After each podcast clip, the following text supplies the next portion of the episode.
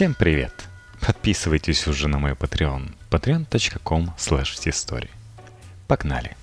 Совместно с издательским домом «Питер» «Постнаука» опубликует отрывок из книги химика Майкла Файера «Абсолютный минимум. Как квантовая теория объясняет наш мир», посвященный объяснению квантовой теории в химии и физике без обращения к языку математики. В этой главе мы рассмотрим несколько типов молекул, чтобы увидеть, как различия в их природе влияют на химические процессы – Прежде всего, мы займемся спиртами. Спирт – это органическая молекула, которая содержит химическую группу определенного типа. Молекула спирта может быть относительно маленькой, как, например, у этилового спирта, который химики обычно называют этанолом. Этанол – это спирт, содержащийся в пиве, вине и водке. Однако крупные и важные биологические молекулы, например, холестерин, также являются спиртами – Такими крупными молекулами мы займемся в главе 16. А сейчас разберемся, почему этанол растворяется в воде, как он превращается в уксус и какие химические реакции в вашем теле делают метанол, древесный спирт, ядовитым, в то время как этанол безопасен, по крайней мере в умеренных количествах. Опираясь на механизм, который позволяет некоторым молекулам растворяться в воде, мы рассмотрим строение молекул мыла и масла, чтобы понять, почему для того, чтобы удалить загрязнение с посуды и смыть их в канализацию, нужно мыло. Этанол – это этан, в котором один из атомов водорода заменен OH-группой, называемой также гидроксильной группой. Химическая формула этанола H3CH2COH. В этаноле, как и в этане – Атомы углерода используют четыре гибридные sp3 орбитали для образования тетраэдрической конфигурации связей. Кислород также использует 4 sp3 гибридизированные орбитали. Одна из них служит для того, чтобы соединиться с атомом углерода. Еще одна используется для связи с водородом, а остальные две содержат неподеленные электронные пары.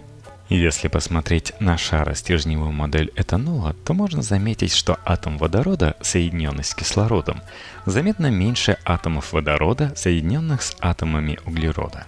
Обратившись к периодической таблице, мы узнаем, что кислород в действительности стремится захватить электроны, чтобы получить замкнутую, как у неона, конфигурацию оболочки. Однако совместное использование электронов в химической связи кислорода и углерода не вполне равноправное. Кислород очень сильно притягивает электроны и перетаскивает к себе часть электронной плотности от водорода. Дополнительная электронная плотность придает кислороду частичный отрицательный заряд, а водород из-за потери электронной плотности приобретает частично положительный заряд. Эта потеря электронной плотности приводит к уменьшению размера электронного облака атома водорода – что и отражено на рисунке относительно малым размером сфере, соответствующей атому водорода, связанному с кислородом. Углерод и водород, образующие ковалентную связь, почти одинаково притягивают электроны, поэтому они делят электроны почти поровну.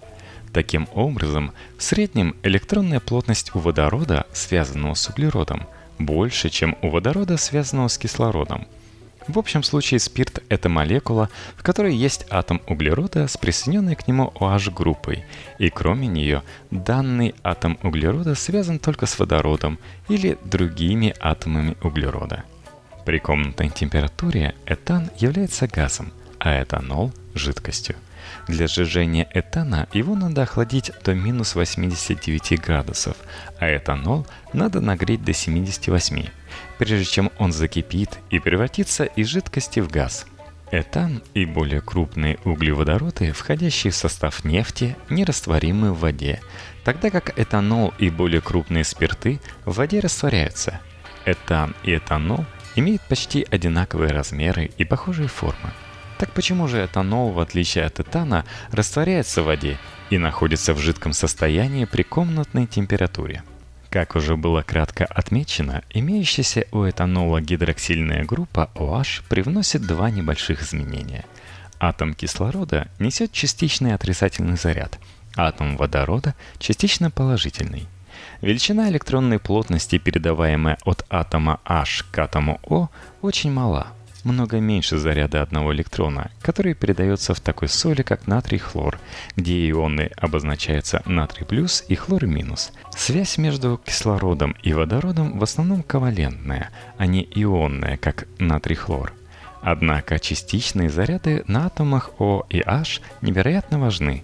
Они возникают из-за особенностей молекулярных орбиталей, отвечающих за ковалентную связь кислорода и водорода. Эти частичные заряды приводят к тому, что этанол оказывается жидкостью. Если позволить себе легкое преувеличение, то можно сказать, что без того же рода частичных зарядов на атомах кислорода и водорода в молекулах воды жизнь не могла бы существовать. Этанол является жидким, поскольку описанные небольшие изменения приводят к появлению своего рода химических взаимодействий между молекулами, которые называются водородными связями – Водородные связи намного, примерно в 10 раз и более, уступают по силе настоящим ковалентным химическим связям.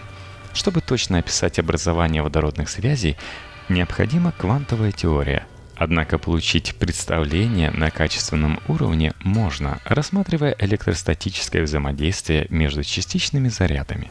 Водородная связь образуется, когда частично положительный атом водорода в одной молекуле притягивается к частично отрицательному атому кислорода в другой молекуле. За счет этого притяжения атом водорода одной молекулы этанола тяготеет к строго определенному положению относительно атома кислорода другой молекулы этанола – это притяжение удерживает молекулы этанола вместе, делает вещество жидким при комнатной температуре – в этане такого относительно сильного межмолекулярного взаимодействия нет.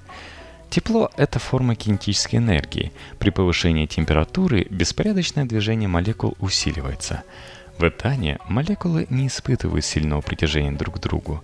При комнатной температуре тепловые движения не позволяют молекулам этана соединиться, и поэтому этан является газом.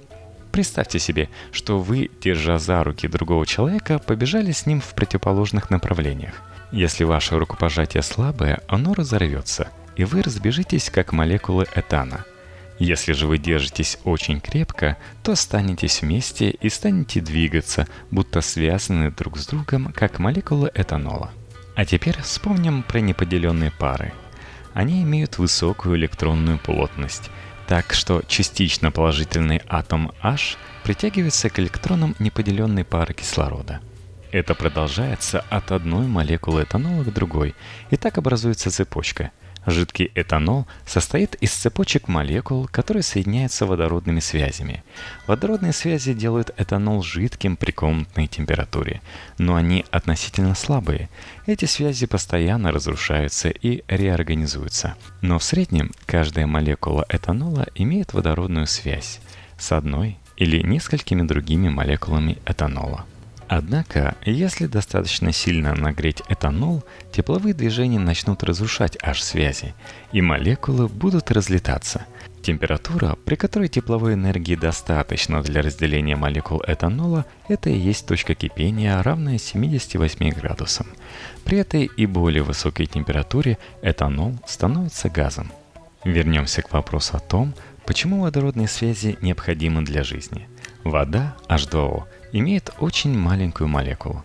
При молекулярной массе она сравнима с кислородом О2, азотом N2 и метаном CH2, которые при комнатной температуре являются газами. Вода содержит один атом кислорода, связанный с двумя атомами водорода. Как и в случае с этанолом, кислород создает ковалентные связи с атомами водорода, но в ковалентной связи OH электроны делятся не идеально поровну – в молекуле воды кислород перетягивает часть электронной плотности от атомов H. Частично положительные атомы водорода одной молекулы воды притягиваются к частично отрицательным атомам кислорода другой молекулы. Одна молекула воды может создать до четырех водородных связей. Если взять 5 молекул воды, то центральная молекула будет иметь 4 водородные связи с окружающими четырьмя молекулами. Две гидроксильные группы этой центральной молекулы воды связаны водородными связями с двумя атомами кислорода других молекул воды. При этом гидроксильные группы двух других молекул воды образуют водородные связи с атомом кислорода центральной молекулы. В свою очередь, каждая из четырех внешних молекул сама создает около четырех связей с другими молекулами воды. В результате получается сеть водородных связей – Тепла при комнатной температуре довольно много, так что водородные связи между одними молекулами воды постоянно разрушаются, и вместо них образуются водородные связи с другими молекулами воды. Поэтому сеть водородных связей не является статичной, она постоянно трансформируется и реорганизуется – Характерный временной масштаб этой реорганизации водородных связей был измерен при помощи сверхскоростной инфракрасной спектроскопии и составляет примерно 3 ps, то есть 3 на 10 минус 12 секунды. Жизнь основана на химических реакциях, которые протекают в воде. Космический аппарат, отправленный недавно на Марс, ищет не столько непосредственные свидетельства существования в прошлом жизни, сколько признаки существования в прошлом жидкой воды – Жидкая вода имеет настолько фундаментальное значение для существования жизни, что ее присутствие является необходимым и, возможно, достаточным для этого условием. Удивительные свойства воды, которые чрезвычайно важны для протекания биохимических реакций, является следствием строения этой сети водородных связей и ее способности к реорганизации. Свойство воды позволяет протекать огромному числу химических процессов, необходимых для жизни. Например, именно в воде происходит фолдинг белков. Фолдингом или укладкой белка называют процесс самопроизвольного сворачивания аминокислотной цепи белка в уникальную, характерную для нее пространственную структуру. Большинство биологически значимых свойств белков проявляется только в таком сложенном состоянии. Белки – это большие и чрезвычайно сложные молекулы, ответственные за большинство химических процессов в наших телах. Когда белки химически производятся другими белками, то первоначально они не обладают правильной конфигурацией для выполнения своих функций. Они находятся в развернутом состоянии – у белков есть участки, которые вскоре образуют водородные связи с водой, и участки, которые больше похожи на углеводороды и не хотят смешиваться с водой. Белок меняет свое строение, складываясь таким образом, чтобы гидрофильные, любящие воду, участки находились снаружи и контактировали с водой, образуя с ней водородные связи, а гидрофобные, избегающие воды, участки располагались внутри, вдали от воды. Такое избирательное взаимодействие с водой – важная движущая сила, помогающая белкам принимать правильную форму, необходимую для выполнения их функций. Именно благодаря тому, что вода может легко реорганизовать свою сетевую структуру, создавая и разрушая водородные связи, она легко поддерживает структурные преобразования белков и огромное число других химических процессов, которые протекают в живых организмах. Одно из свойств воды – ее способность растворять очень широкий набор химических соединений. Например, всем известная соль натрий-хлор растворяется в воде с образованием ионов натрий плюс и хлор минус. Положительные ионы окружены частично отрицательными атомами кислорода воды, а отрицательные ионы – частично положительными атомами водорода. Соль растворяется благодаря способности воды хорошо взаимодействовать как с катионами, так и с анионами. Вода также может растворять очень широкий набор органических веществ. Вода не растворяет углеводороды вроде этана, но она растворяет такие органические молекулы, как этанол, содержащие гидроксильную группу минус AH и другие группы, имеющие слабо или сильно заряженные участки – Вода растворяет этанол, образуя водородные связи с гидроксильной группой этанола. В чистом этаноле водородные связи между молекулами этанола образуют цепочки. Когда этанол попадает в воду, вода может образовать водородные связи с гидроксильными группами этанола, включая молекулы этанола в единую сеть водородных связей. Водка, по сути, представляет собой этанол в воде. Вино – это вода с меньшим количеством этанола, чем в водке – Вино также содержит большие органические молекулы, придающие красному вину его цвет, а всем винам характерны для каждого из них аромат и оттенки вкуса. Если вино слишком долго находится на воздухе, оно портится, превращаясь в уксус. Уксус можно целенаправленно получить путем сбраживания вина. Химические реакции, превращающие вино в уксус, в действительности осуществляются уксусно-кислыми бактериями, которые в присутствии кислорода способны превращать этанол в уксусную кислоту. Этот процесс протекает как последовательность двух химических реакций. Сначала этанол CH3CH2OH превращается в ацетальдегид и газообразный водород – а затем две молекулы ацетальдегида и одна молекула кислорода, два атома кислорода, превращаются в две молекулы уксусной кислоты, которая и есть уксус. Уксусная кислота – это органическая кислота, относящаяся к классу карбоновых кислот. Группа COOH является кислотной. Простейшее определение кислоты – это вещество, которое при попадании в воду приводит к появлению ионов водорода H+. Соляная кислота имеет формулу H-хлор, как и молекула натрий-хлор. В воде молекула H-хлор распадается на ионы H+, и хлор-. Молекула соляной кислоты H-хлор полностью диссоциирует на ионы. Она квалифицируется как сильная кислота – поскольку на каждую молекулу H-хлор, попавшую в воду, появляется один ион H+. H+, связывается через сольватирование с молекулами воды. Частично отрицательные атомы кислорода в молекулах воды окружает ион H+, Органические кислоты очень хорошо растворяются в воде. Этанол растворим, поскольку кислород из гидроксильных групп имеет небольшой отрицательный заряд, который приводит к образованию водородных связей с молекулами воды.